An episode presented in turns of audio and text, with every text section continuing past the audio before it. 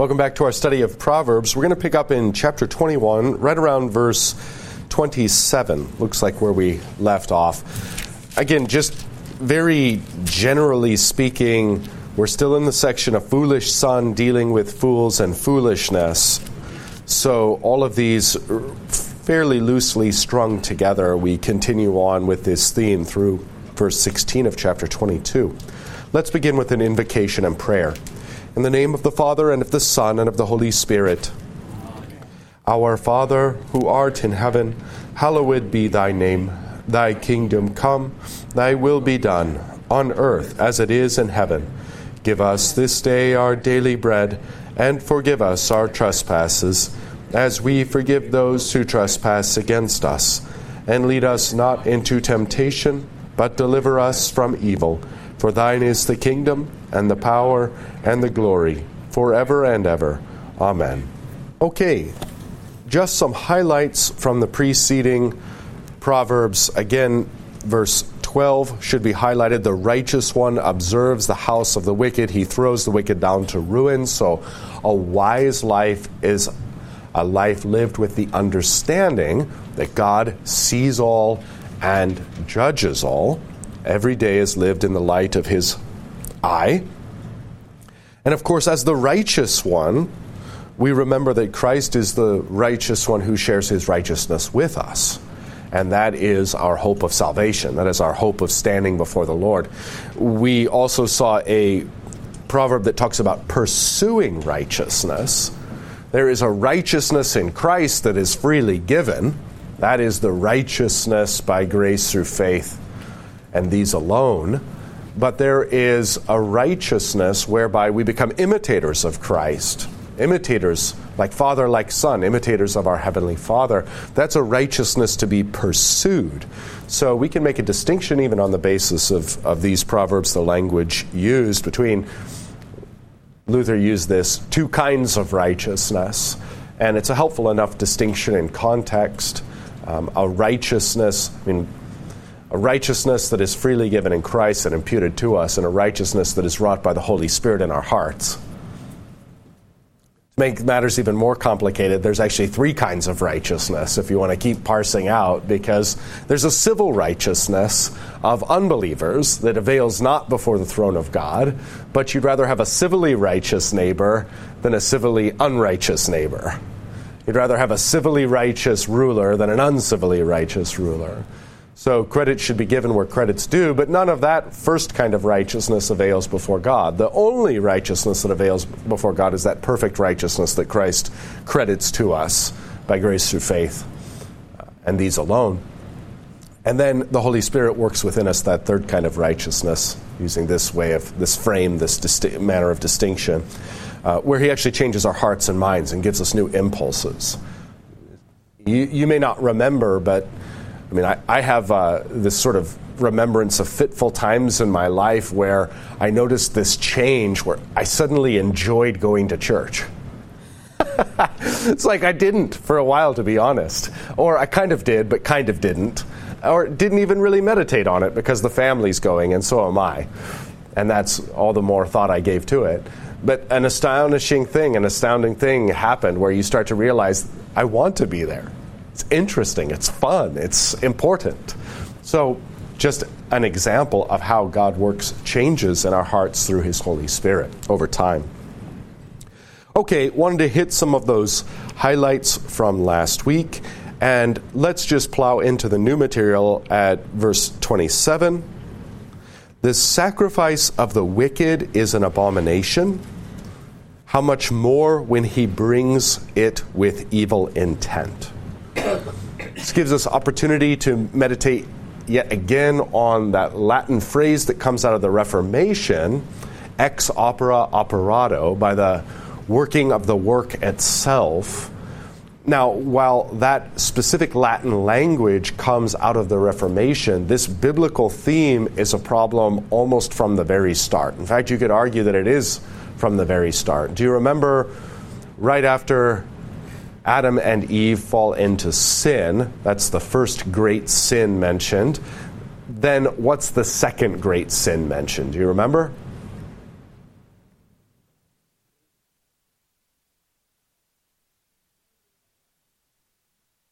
Yes, Cain kills Cain kills Abel and it is at least in part over worship.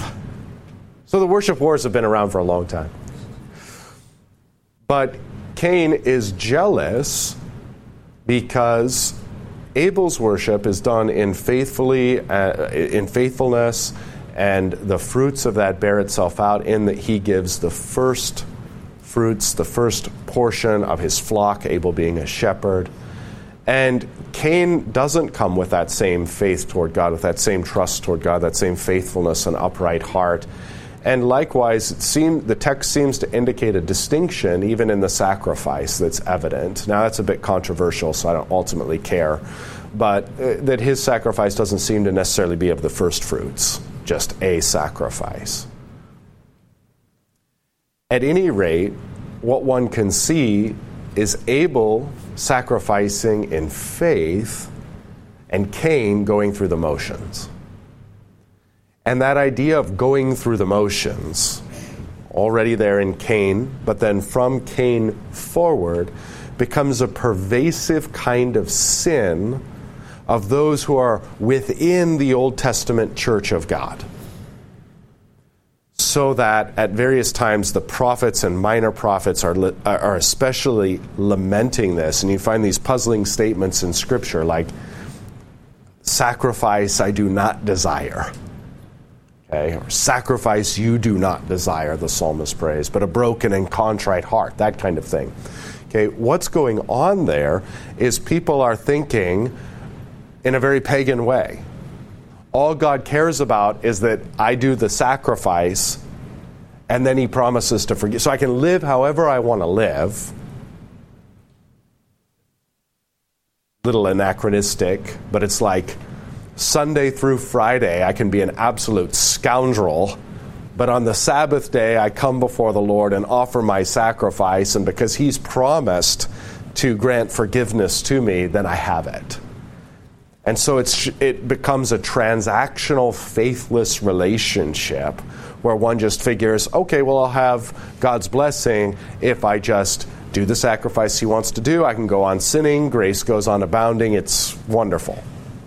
So that idea is what's in view here, where God Himself says through Solomon, the sacrifice of the wicked is an abomination. God isn't manipulatable, God isn't one to be deceived. And so a sacrifice must be made with a right heart, in faith toward God and an upright heart. And of course, then the second half, just amplifying the wickedness. How much more when he brings it with an evil intent? So just to look good. Or with the idea of, like, oh, sorry, God, you're bound to your promises really kind of ugly faithlessness in view and a great warning in this proverb. Okay, any thoughts there before we move on? Yes, please. Sure. They also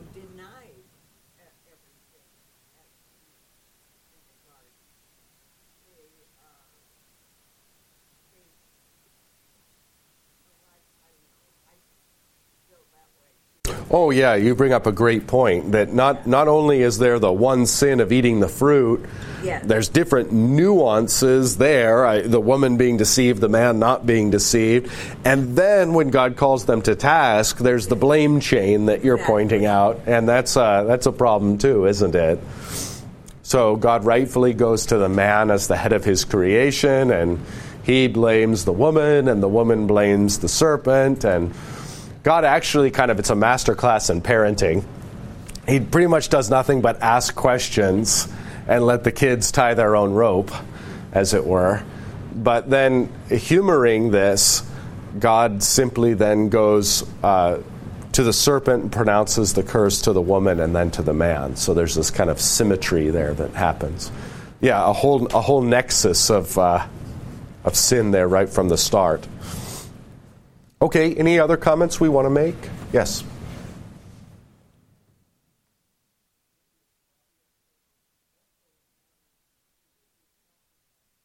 Sure, absolutely.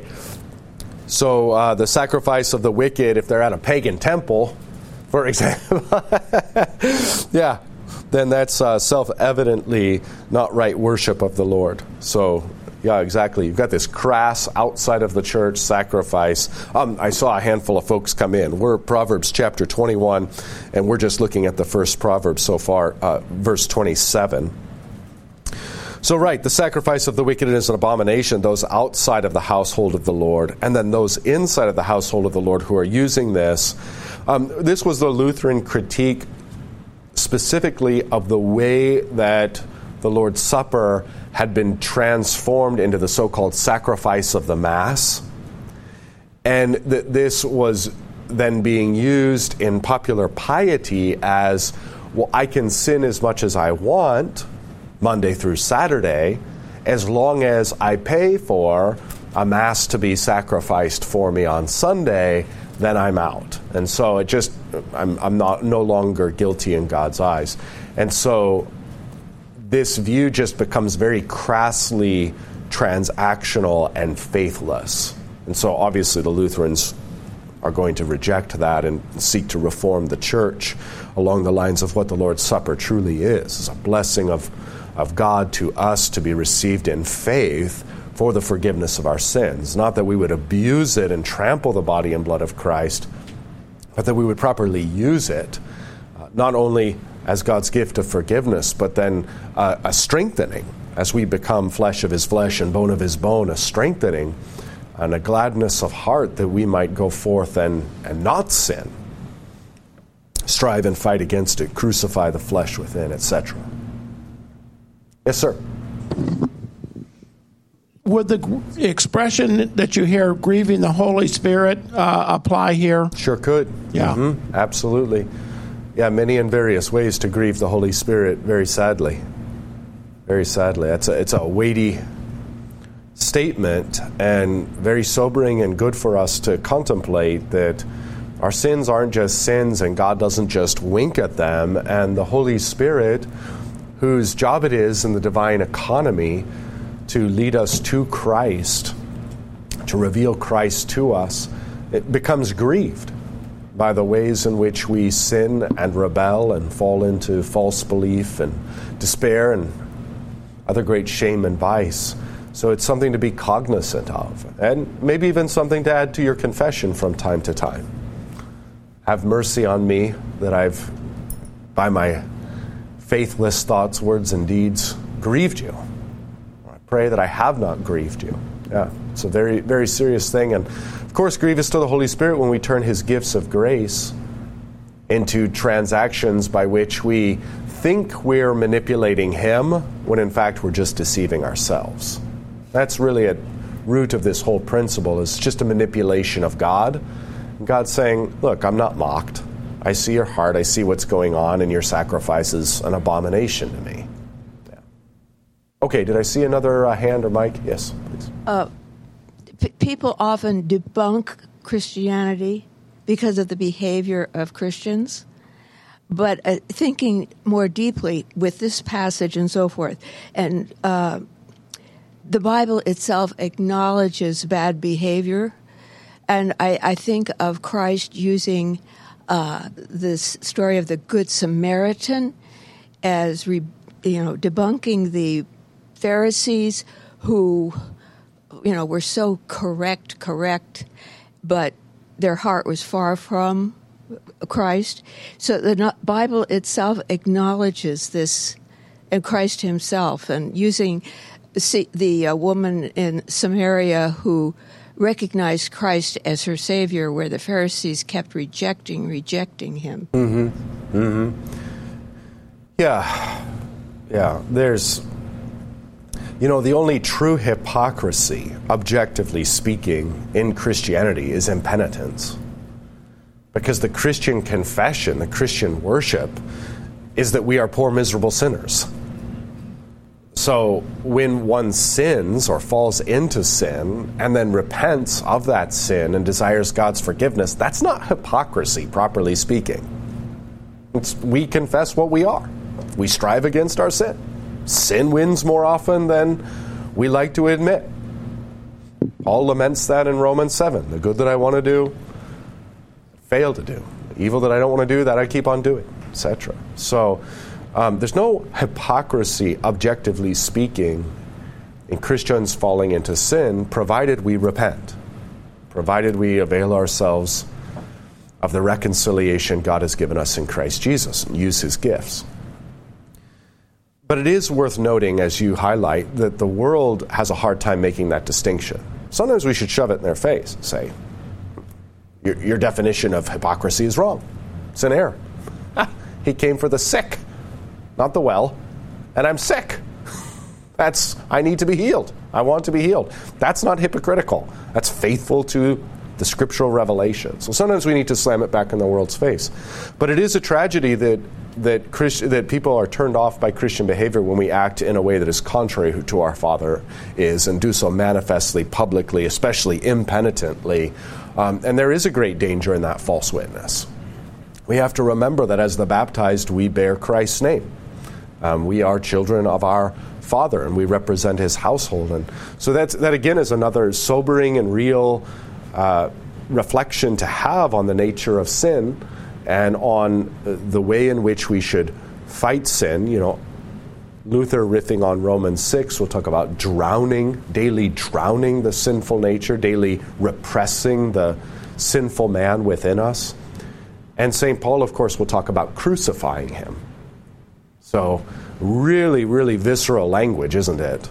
Uh, when you think of the life and death struggle of trying to drown your enemy who's trying to drown you, as it were, in sin, or when you try to crucify uh, your enemy, your flesh, when your flesh is in fact trying to crucify you. And it's a life or death battle between our sinful flesh and the new man within. So, yeah, these are weighty, sobering things to consider and always, always fruitful. It's why the Lord preaches them so frequently in His Word, because it calls us back to integrity of heart and unity of, of spirit, where we confess before God in integrity and receive His forgiveness in unity and go forth then serving the Lord, not serving sin from which we've just been set free. Okay, any other thoughts we want to reflect on there?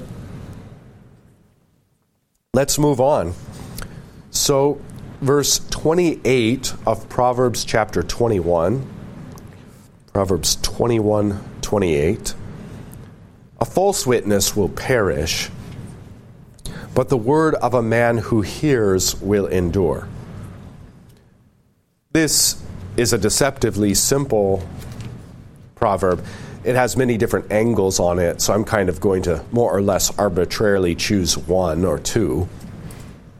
A false witness perishes not necessarily in this life, not necessarily immediately as a consequence, but because God sees. So I think, in the first place, very simply, you may deceive men, but not God. That would be a very simple, straightforward, and preliminary reflection. the word of a man who hears will endure. When we're talking about a wise man in accord with Proverbs, we're talking about one who hears the word of the Lord and one who speaks in accord with that word of the Lord. So the word of the man reflects his hearing. And now it deepens a little, doesn't it? Because a false witness is a liar. Who's, who does a liar, to whom does a liar listen to? The liar. So, the point I like to remind people of is in a mighty fortress, the one little word that can fell him is actually, according to Luther himself, the word liar at first it strikes us maybe as not re- really romantic. We would think the one little word should be is in the Lord's Supper or Christ or something like this. But um, the more we mature into that reflection of Luther, the more profound and wonderful it becomes. Satan is a liar through and through. God is the one who speaks the truth. He speaks what is native to him. He is the truth. Satan speaks what is native to him. He is the liar. And all other liars are in league with Satan. So it deepens when we consider that a false witness isn't just a false witness, but is literally a broodling of the viper, is literally an offspring of the lying serpent. That's what probably, at least in this vein, is at the depth of this proverb. Whereas, contrasting that, the word of the man who hears the word of the Lord will endure. So we would be reminded then of the dichotomy that there's really only two voices, two gods, one a small g God, one a capital G God, one a liar, the other the truth.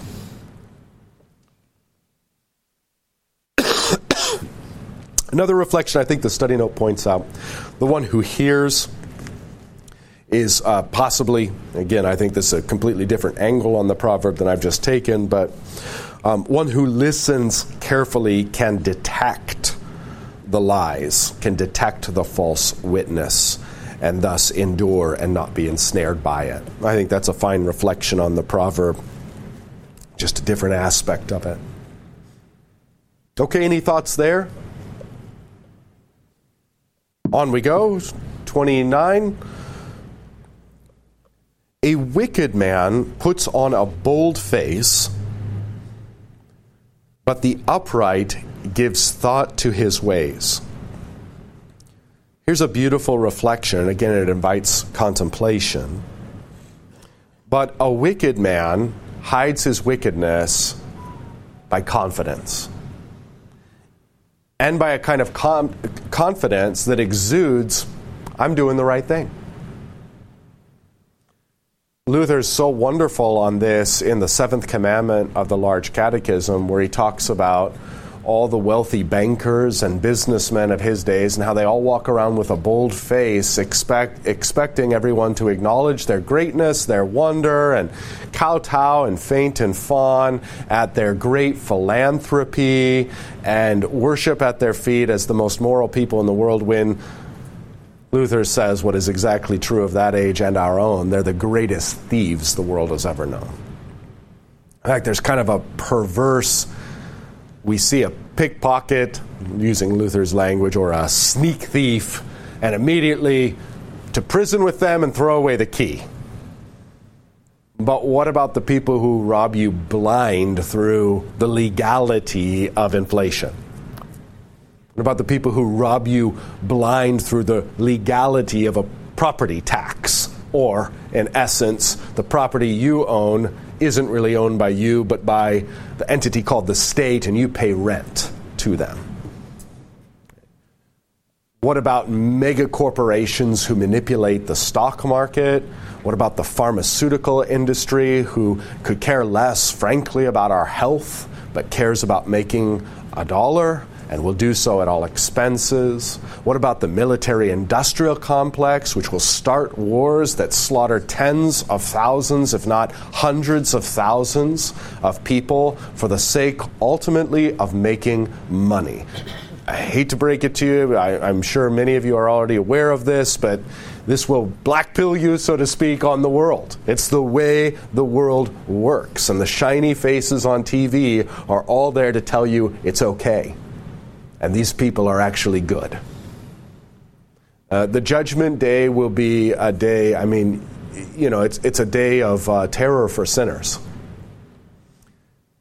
With the Lord, there is forgiveness, and so we know that we shall stand on account of, of His forgiveness of our sins. But those who have rejected this forgiveness, ah, that's going to be an incredible day. It's going to be a day of revelation and a day of unveiling and a day where there are going to be many, many people whom the world celebrated. And you, we're going to all see them for what they are, and we're going to see them uh, not even not even in our wildest dreams did we think they were truly that wicked. That's the kind of revelation that's going to come on the last day. Nobody's going to shed any tear when the wicked get cast into the lake of fire. It's going to be like, oh, hmm, they didn't deserve it. God's unjust. Not even for a second.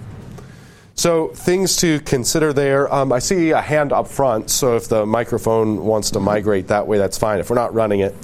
But just um, worth considering here uh, that we want to be of the Lord, um, and whereas a wicked man puts on a bold face to hide his wickedness, what's the opposite? What's the contrast? The upright, so one who belongs to the Lord, gives thoughts to gives thought to his ways. So, at a very basic level of reflection, it's, well, I desire X or I want to do Y. Is that in keeping with the word of the Lord? Is that in keeping with his good purposes? Is that going to be something that I'm going to be proud of when I stand before the judgment seat of Christ? Those are the kinds of thoughtful reflections we want to have, which will dis- further distinguish us from the wicked of the world, who just assume, I want it, I'm going to get it, I don't care. That first of all, they think there aren't going to be any consequences, and that if they think there are consequences, be damned. Uh, no, you'll be damned. And that's the reality that God speaks in His Word. We just haven't seen it yet. Okay, please. Um, I really see 29 uh, more than some of the other ones as a continuation of 28. Um, I mean, we use the phrase "a bold-faced liar." Yeah, yeah, yeah. Great. Um, and and the other half goes as well. You, to, in order to give thought, you have to have heard it first. So. Yeah, it's a great point you bring out. So, the uh, boldness of face is deceitful in its very nature, and that's parallel with a false witness who tries to make his lie look like the truth. And Obviously, if you're a parent, you already know this, but the more someone protests that they're telling you the truth, or if you watch that old episode Cops on TV, I don't know if it's still on, um, but it's great, great to do some like, you know, informal study of human psychology. The more someone protests that they're telling you the truth, the more likely it is that they're not. Somebody who tells you the truth just puts it bluntly. This is how it is. This is how it went. They might even say, "Look, I'm not lying." That's, but anything more than that, and you go, "Uh oh." Yeah. So, so this uh, I agree. I think this is a great point you brought up. That there's a deep connection between these two. Um, oh, the word of a man who hears will endure, then parallel with the upright who gives thought to his ways. So, living our lives not in the delusion of the fallen world, not deceiving ourselves, but knowing that we live these short lives and we're accountable to God, and God is gracious and merciful. But we would our, our, commendation also comes from God, and so we want to live in such a way that, okay, yes, we're saved by grace through faith on account of Christ, but we're also living in such a way to seek His commendation. That's the language St. Paul uses. So we want to reflect on our, our the course of our lives in light of the impending judgment and in light of uh, being face to face with Him and the other saints. Kind of a good thing, maybe especially it's a masculine thing, I don't know. Um, not to be ashamed in the presence of those who went before us, right? Not to sit down at the table of great men who were bold in the faith and willing to sacrifice or did sacrifice much for the truth and you got to kind of sit there with your legs crossed, fidgety, because even though you were saved, you were a bit of a sellout and worm. Yeah. Don't want to do that. Be, be bold so that when you go to the company of your fathers and sit at table with them, uh, you're not ashamed. Yes, please. I think even in our Christian world, um, many of us, you know, really honor the person with a lot of money and the bold face because we feel that they must have done something right or have a special cue into knowledge. And um, I think a lot of them probably don't even know that they're in this category. They st- it perpetuates. It seems mm-hmm. to perpetuate. The more people honor them, the more they seem something about themselves as perfect. Yeah, yeah. And humbleness doesn't even enter into it, but we in large honor people with great assets. Right, right. Yeah, and thus I think in, in light of uh, what you just spoke, which is absolutely true, you can see why the, why the Bible almost universally casts a negative light or casts suspicion upon wealth It's not to say that there aren't particular individuals that are Christians that are wealthy. We know the history of the church. There have been wealthy Christians. We know the history of the scriptures. Wealthy saints in the Old Testament and in the New. Uh, Christ's own ministry was funded by benefactors. Uh, so we know that those are exceptions to the biblical norm, but the biblical norm is that assets don't help you get into heaven, they hinder you uh, in the first place. And in the second place, for the wicked, there's no greater power than mammon.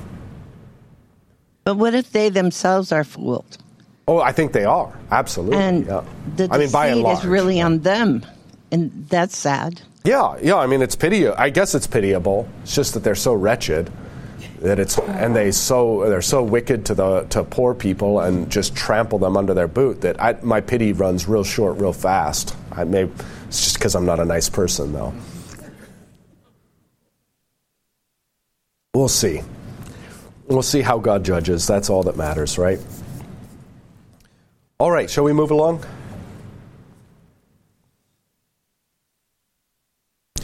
Okay, thirty, um, you know, can be can be connected too, especially as we've been talking about uh, mammon and and power and this kind of thing. But um, in a sense, strikes out on its own. So, verse thirty: No wisdom, no understanding, no counsel can avail against the Lord. Really straightforward, really obvious. Of course, the stereotypical atheist living in his mom's basement thinks he's got the argument that's going to best God at the judgment seat. Sad to report, not, not going to be true. Uh, but this is um, important for us to remember, too, that God is not one to be manipulated, and you can't say, well, I know this, or I've got this uh, wisdom, or this understanding, or this counsel, and God's not going to be able to get me. You know, sometimes as sinners, we'll even look for uh, other, other Christians to approve of some giant sin we're choosing. And even if we can bamboozle them into approving of it, or uh, the church into approving of it, um, God is bigger than that and not mocked, not deceived. Okay, 31 is just especially connected to 30, though. The horse is made ready for the day of battle, but victory belongs to the Lord. So the Bible is filled with examples of this that um, very frequently the army that should win, has the numbers, has the technology, does not. And what makes the determination is the Lord. Uh, this is just, I was reflecting on this, uh, you know, even, even just this morning. It's like, if, if the Lord doesn't sustain, you know, your physical house, it's good. Anything could happen. Foundation could crack, fall into a sinkhole. The Lord has to absolutely sustain. You can do everything preventative in the world, but if the Lord doesn't sustain it, it's not going to be sustained. So it's just a recognition then on a deeper level that, in a sense, all worry is silly because the Lord has everything in his hands. Whether he allows uh, blessing or curse, they both come from his hands, and because they come from his fatherly hands, I know they have to be good. They have to either be blessing or a kind of fatherly discipline but just an acknowledgement that your bank account is, is, no, is no God. No, no place to put your trust. Your health is no God, no place to put your trust. Your ingenuity and mind are no place to put your trust. All these things can be gone in a moment, in a blink of an eye. They're gifts that God has given you anyway. So He's the foundation of all things, and He gives victory. And you know, the, the, the beauty of, of uh, being a child of the Father is even when you lose, you win. Because as you lose, you learn. And as you lose, you benefit. And He never has us lose in such a way that it's definitive. That's it. You're in hell. That's not His desire for us. But whether you win or lose, you belong to the Lord, and He's uh, forming you and shaping you. It's an important part of masculinity too. It's an, I'm sorry to keep talking. Well, I'm not sorry to keep talking about this. It's just trying to be polite, and I shouldn't be. Uh, of course, the world has no um, understanding of masculinity at all, so we have to talk about it all the time as Christian men. Um, but a big, a big part of um, what, tur- what turns young men off is, you know, they, they think, okay, I'm a man, I want to be like my dad, and then they get kicked in the teeth, and then they figure, okay, well, I'm not really a man, that didn't really work out, and they become a scoundrel. And they just okay i'm going to do this that or just find my own way. It's a really important part that we te- of masculinity that we um, teach our sons that the essence of masculinity is getting kicked in the teeth and picking yourself back up and collecting your teeth and putting them in a napkin for the dentist to attach later and getting moving again um, because the the way that God designs males in particular is I mean, it's brutal. It's fantastic. It's wonderful. Um, but he he knocks you down and you get up again, and he knocks you down and you don't want to get up, and he helps you up again, and he knocks you down. And that's the real path of masculinity through this life. Is uh, every every male in this room has all kinds of scars and all kinds of losses uh, that have been taken. Um, but Christian masculinity is a, is a triumph of the will over those losses and a faithfulness in God that leans ever forward and trust in Him and uh, the knowledge of a sure and certain final victory that is to come. You know, the scriptures say not only that Christ has crushed the head of the serpent, but that in due time God will crush the head of the serpent under our feet also.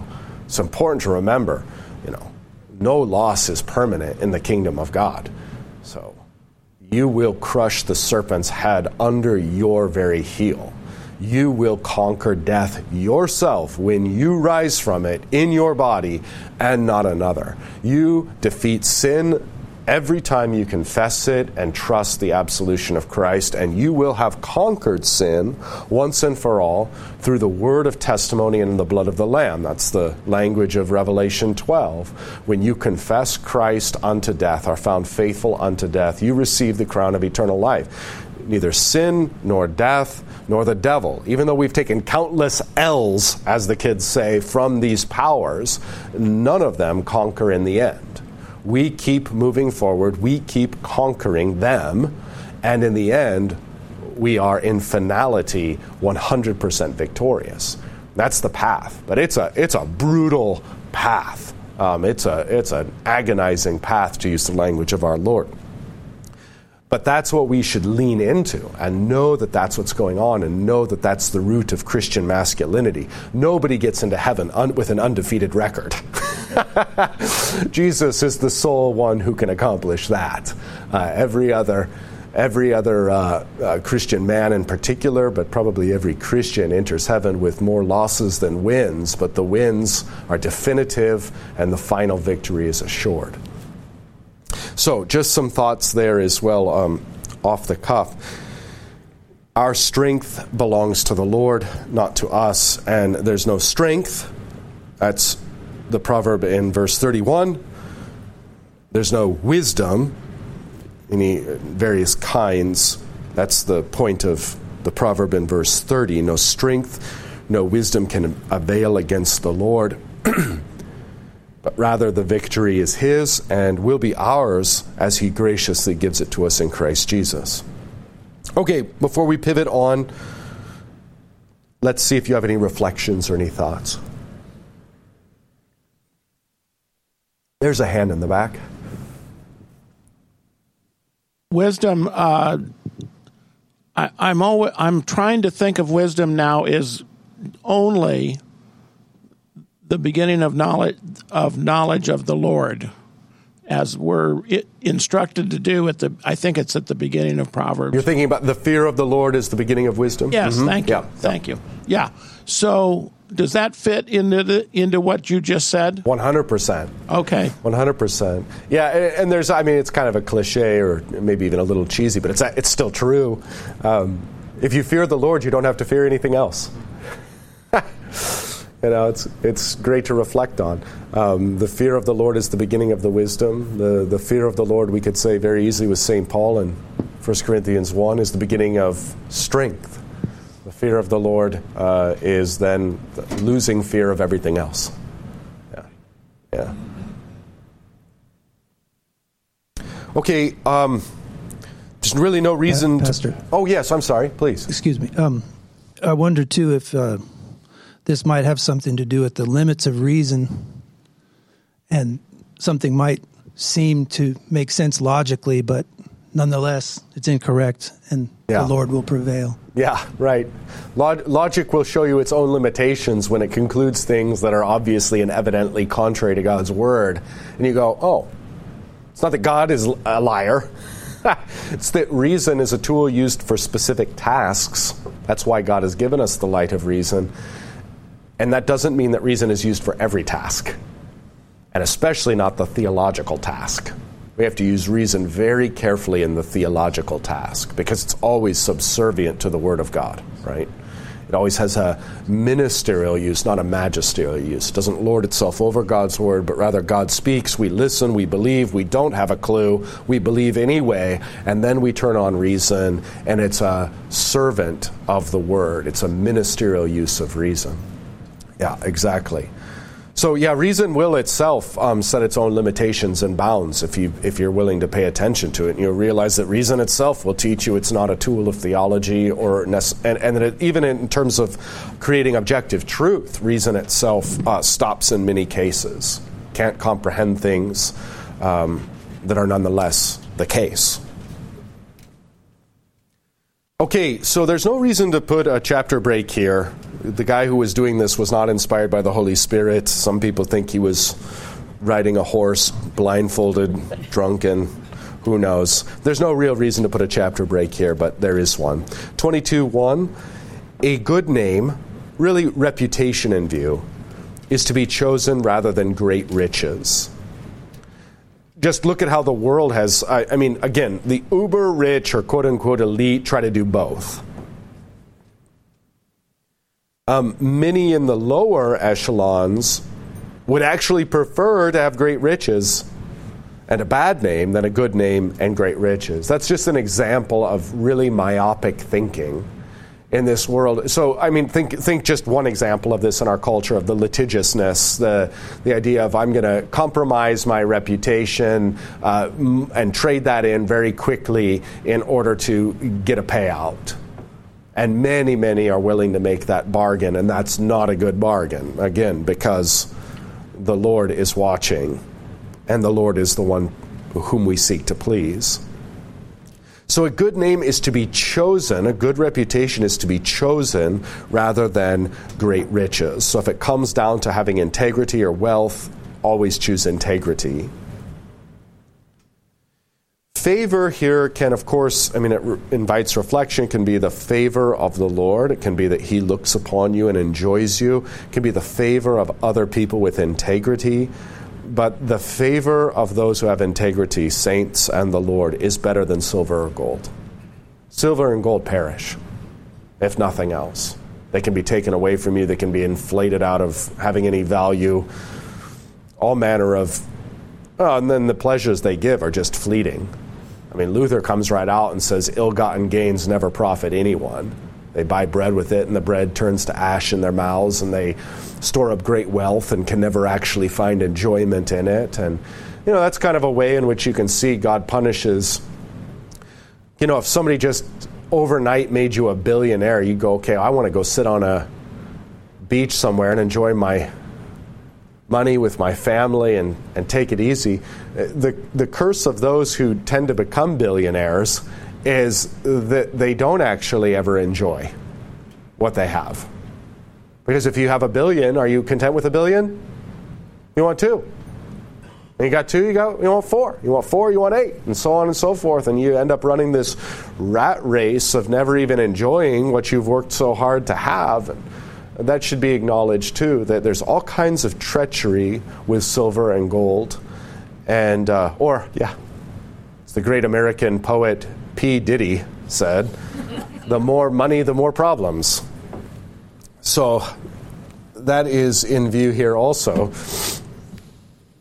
To have the favor of the Lord, the favor of those who have integrity, is itself better than silver and gold, and a good name to be chosen over great riches. Okay, two, the rich and the poor meet together. The Lord is the maker of them all. A fascinating proverb that's very open ended and could be reflected on in many and various ways, but I will just choose one. I think maybe at the core of this is the idea that the rich and the poor have their engagements. Now, who makes rich and who makes poor? Mm, that's a complicated question. In one sense, God. But reflecting on other proverbs, there's also a sense in which man, through his uh, effort, that effort is often rewarded with benefit, but not always. So it's complicated, and it's worth pondering that sometimes effort results in profit, sometimes it doesn't. Sometimes God grants material blessings to those who are faithful, sometimes God grants material blessings to those who are profoundly unfaithful. So the rich and the poor meet together.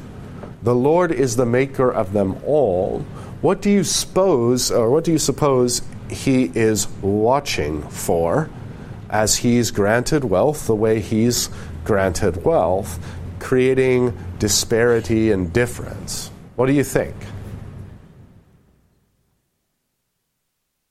I hear some thoughts. How the wealth is used. How the wealth is used. God, in a very simplistic way, allows poverty as an opportunity for those who have wealth to show kindness. God allows suffering for the purpose that others might show kindness to the sufferers. Now, especially here in America, you know, well, I don't know. This goes two ways, as everything goes in America these days. But, you know, in one sense, we live in a culture of victimhood, and everyone's a victim, and poor me, and it's not my fault, and my genes made me do it, and my circumstance made me do it, and your racism made me do it, and wah, wah, wah. Um, just give me a handout. Okay, so that being acknowledged, it's a pervasive cultural problem, is this, this victim mentality. Uh, the flip side of that is when we find ourselves truly suffering, or truly victims, or truly under, um, very obviously, would be uh, health constraints or things outside of our control that severely diminish our ability. We immediately th- have a tendency to think of ourselves in pragmatic terms of like, well, there's no purpose. This is just a waste. I'm not doing anyone any good. Why is God having me do this? One very clear reason why he allows suffering is as opportunity for others to be merciful to that suffering. And you may live a life where you see other sufferers and are able to nurture them and help them and help carry their load and alleviate their burden, and that's good. That's wonderful. When you find yourself in that position of sufferer, though, you have to have a humility of heart that the Lord may well be permitting you to suffer, may well be permitting you to have your hands tied behind your back for the sake of others being able to minister to you. So that's part and parcel. I know that's going to hit different personalities different ways, and that's fine. I'm aware of all that. But for those of you who have uh, maybe a streak within you, as I myself kind of do, of just visceral independence, God does knock us down a notch, and in the end, in finality of life, He really knocks us down a notch that we might learn that valuable lesson of being a sufferer and having others care for us, of being dependent and that being okay, part of the plan and part of what God's doing for the sake of others. So we bear that bear that cross when it comes.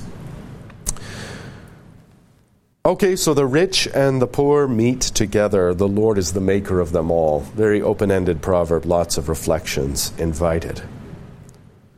Moving on to three.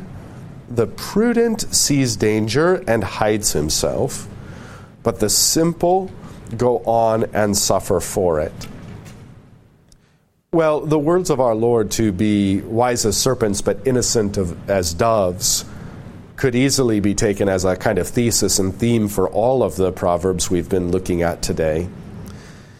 Here, especially, that kind of wisdom shines.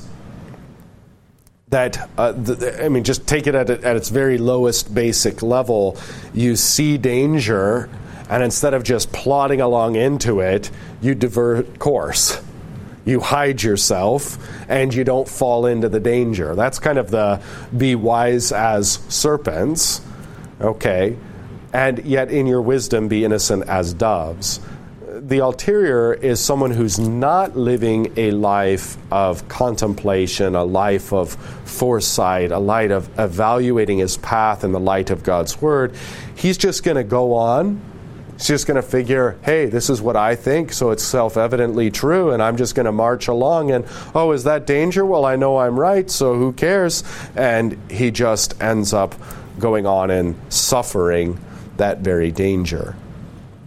So I think we can read this. I mean, again, it invites lots of different takes and different meditations, but we can certainly read this as the idea that God puts danger on our path, and He does so very often that we would recognize it and avoid it. He gives us our minds to be able to do that and teaches us one, if we're just going to be simple or foolish or headstrong or stubborn or live lives of blind wandering wherever we see fit, uh, we're going to run into those dangers. We're going to walk right into them. So the prudent sees danger and hides himself, but the simple go on and suffer for it. In this case, you don't want to be simple. You don't want to suffer the danger you could have avoided.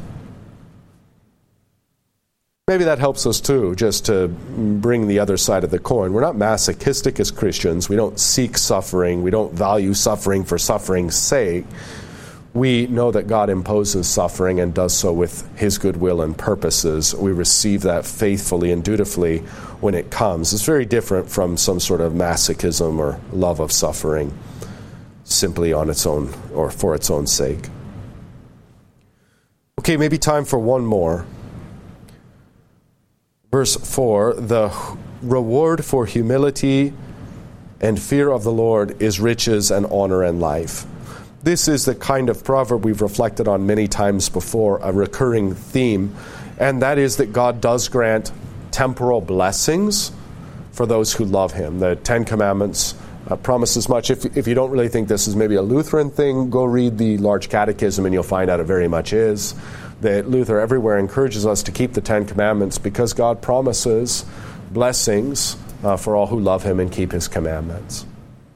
That's generally true, and that's the way we should look at life, and we should, you know, compel ourselves to do the right thing by saying God will reward this uh, here in time or there in eternity, so to speak. Now, we also know, though, because Christ is front and center and is our example, that there is very often great exception to this. And that's just the other side of the coin of this meditation. Um, who had more humility than our Lord? Who feared the Lord more than our Lord Jesus? And yet, at least in terms of earthly reality, he receives as not riches and honor and life, but saliva spit into his face and stripes from the whips and crucified on a cross. So we ought to hold that up. But then, as we were reflecting on moments ago, that's not the end of the story. Christ triumphs over his cross. Christ triumphs over death. Christ is raised. Christ is ascended into heaven, and he's seated at the right hand of God. And that's where he sits right now, that present, reigning over all things. Does he have riches and honor and life? Absolutely. So super abundantly that he pours it out upon his church by pure grace.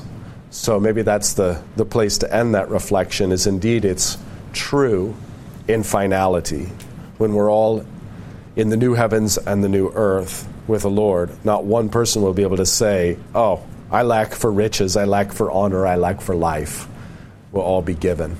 So the victory is ours because Christ gives us that victory. The Lord be with you.